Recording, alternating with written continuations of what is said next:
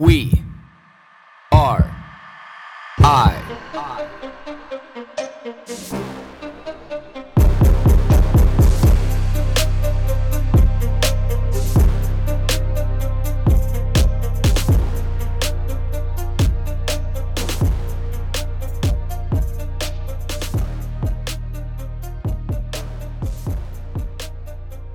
The breakdown of macronutrients. well, this is always going to be a hot button subject whenever it comes to nutrition, whenever it comes to, you know, whether or not a ketogenic diet or carnivore, vegan, paleo, this, that, the next thing. You know, who knows what the perfect system is? And the perfect system is always going to be, you know, doing some trial and error and some guesswork yourself and doing just a lot by feel and a lot by science and kind of finding the marriage between these two components for yourself individually. The one thing that I don't think that gets like enough attention in this conversation because it gets drowned out in the, you know, the virtue signaling, I'm this and I'm that and blah blah blah blah blah. Is just the conversation about macronutrients. And the the only conversation that we ever really get in in regards to macronutrients is how much protein, how much fat, and how many carbohydrates. Like what are the grams, what are the percentages, and how much of that I should eat.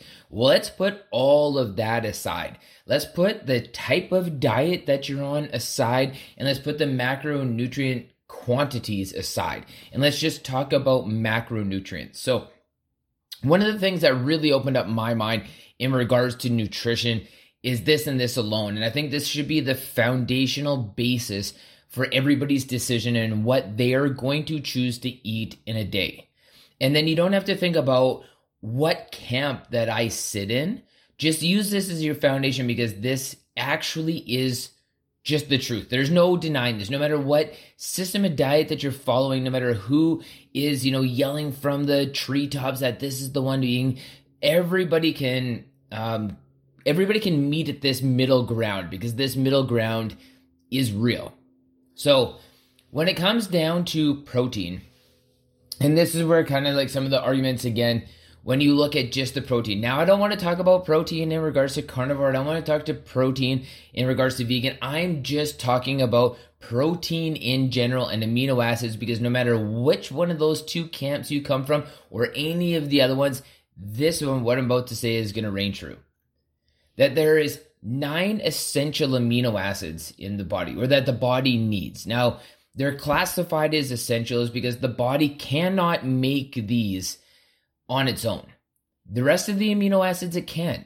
And this is the reason why that we need to select foods that have high amount of amino acids in them, but not only that, that we have our essential amino acids, and inside those nine essential amino acids, we also have our three branch chain amino acids. Now, those nine essential amino acids that we have to intake because the body cannot, absolutely cannot produce these on their own is histidine, isoleucine, leucine, lysine, um, methionine, uh, phenylalanine, threonine, tryptophan, and valine. Now, the golden one of all those is kind of leucine, you know, as we know, and we don't need to get into the rabbit hole of that. But those are the nine essential amino acids, and isoleucine, leucine, and valine. Those are branch chain amino acids. Those we absolutely need to intake into our body. Now, again, I do not want to talk about the quantity of these. I don't want to talk about where the sources should come from. What I'm only saying is that you have to intake foods that have these nine essential amino acids in them. And again, no matter where you're coming at this perspective from, everybody can agree that these nine essential amino acids you have to take in because your body cannot produce these on their own. And again, this is just widely accepted. Now, I'm sure there's going to be some people that want to argue that, but again, any, I shouldn't say anybody, the vast, vast, vast majority of people can all come together on that one singular platform and we can agree. And again, all other opinions aside, those nine essential nine essential amino acids you have to intake them so search for foods no matter what those foods may be search for foods that have those nine essential amino acids in them because you absolutely do need them. They control a ton of different processes in the body. I'm not going to get into them. We're only going to get into the importance behind it. And the importance is that your body absolutely cannot produce these on its own. Now, we get into fats. Now, there's two essential types of fats. You know, and because again, when it comes down to amino acids, which are proteins, we have essential and non essential categories. When we get into fats, we have essential and non essential categories. So, the two essential fatty acids include linoleic acid, it's an omega 6 fatty acid, and alpha linoleic acid, ALA, that's an omega 3 fatty acid. Now, we don't need to get into why they're omega 6 and omega 3. If you want to get into the low carbon component, you can. You can research that on your own. You know, like linoleic acid, LA, or alpha linoleic acid, ALA. We need to intake these. Now, again, no matter whether you come from carnivore or you come from vegan, it does not matter. If you come from anything in between those or outside of those, it does not matter because we can agree. Both those camps agree that these two things are absolutely essential to the body because the body cannot produce these on their own. What the body can do is it can take amino acids and it can create other fatty acids, just not omega 6 and omega 3 fatty acids, LA and ALA. We need to intake these. It's absolutely essential. Again, they've been deemed by the community in regards to nutrition, nutrition experts, and nutrition scientists that they're in the essential category. You have to intake them. So, again, this brings us into the carbohydrate intake. So, again, just to recap, we've had an essential category and a non essential category when it comes down to amino acids. And again, that's our proteins. Then we get into that we also have an essential and a non essential category when it comes to fatty acids or fats. When we get to categ- when we get to carbohydrates, we do not have those two classifications. We do not. That's just the way it is. They carbohydrates are not classified as essential. There's not one carbohydrate that is classified as essential. Because just like how the body can take amino acids and turn those into fatty acids, the body can do things that it needs to when it has certain materials. So this is going to be the same thing.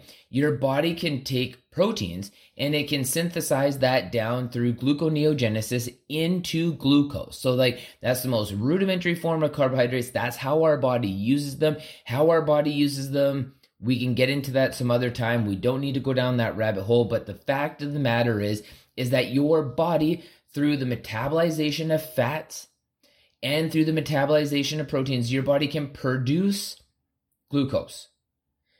This is the reason why that glucose is listed as, or it doesn't have a classification as essential, because your body will produce the glucose that it needs. Now, will your body produce the glucose to be, you know, an athlete or somebody who has an extra high demand of glucose? Probably not. You're going to need a little bit of a top up, but that's not what we're talking about. We're talking about the absolute foundation.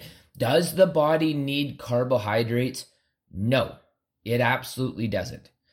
One of the problems with carbohydrates is that it's attached to a lot of these micronutrients, our vitamins and our minerals a lot of carbohydrate rich foods, healthy ones, you know, fruits and vegetables and all these things, they have all of those micronutrients attached to them. Now they also have the fatty acids and they also have, you know, like the um the amino acids and stuff attached to them as well. I get that, I understand that. But the actual carbohydrate itself is deemed to be non-essential. It has no classification. There is no essential carbohydrates. And as tough as that may sound, or that as tough as that may be to take in, the body actually does not need to intake carbohydrates. If it did, they would be deemed to be essential. And this goes as far as, you know, your fiber, your starches, your sugars, your this, that, the next thing. None of them, absolutely none of them are labeled as essential. And yes, the hot button, the triggering fiber, no, it's not listed as essential. Just absorb that for the moment. You have protein that is essential. Because you need to be able to get the amino acids. You have proteins that are essential. Again, how you get those proteins? We'll argue that another day.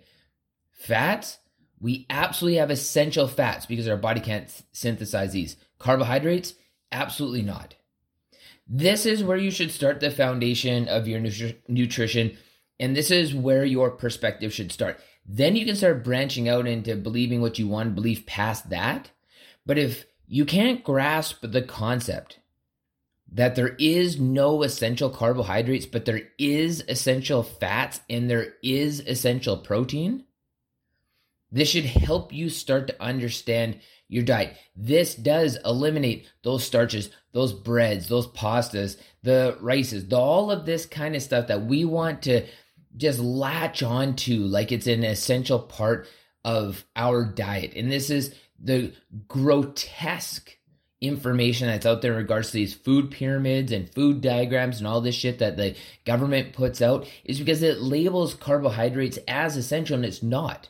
Now, again, if you want to label that the micronutrients that are attached to those carbohydrates are essential, absolutely, I will jump on that bandwagon all day. But the carbohydrates themselves, no. And again, this comes back to the way that I personally choose to eat.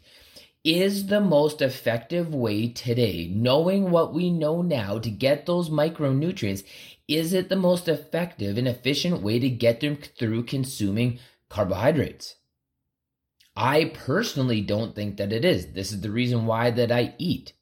Because this is the leverage, this is the benchmark how I interpret my nutrition and what I put into my body is based on what is essential and what is not essential. Because if it's not essential, there's no need for me to be intaking my body. Now, if I want to get into the pleasure component, do I need to be eating chocolate? Not necessarily. Will I eat chocolate? Absolutely, because I like chocolate. But do I go 85%, 90%? Is this where I dabble into my chocolate? Absolutely, I do. Absolutely.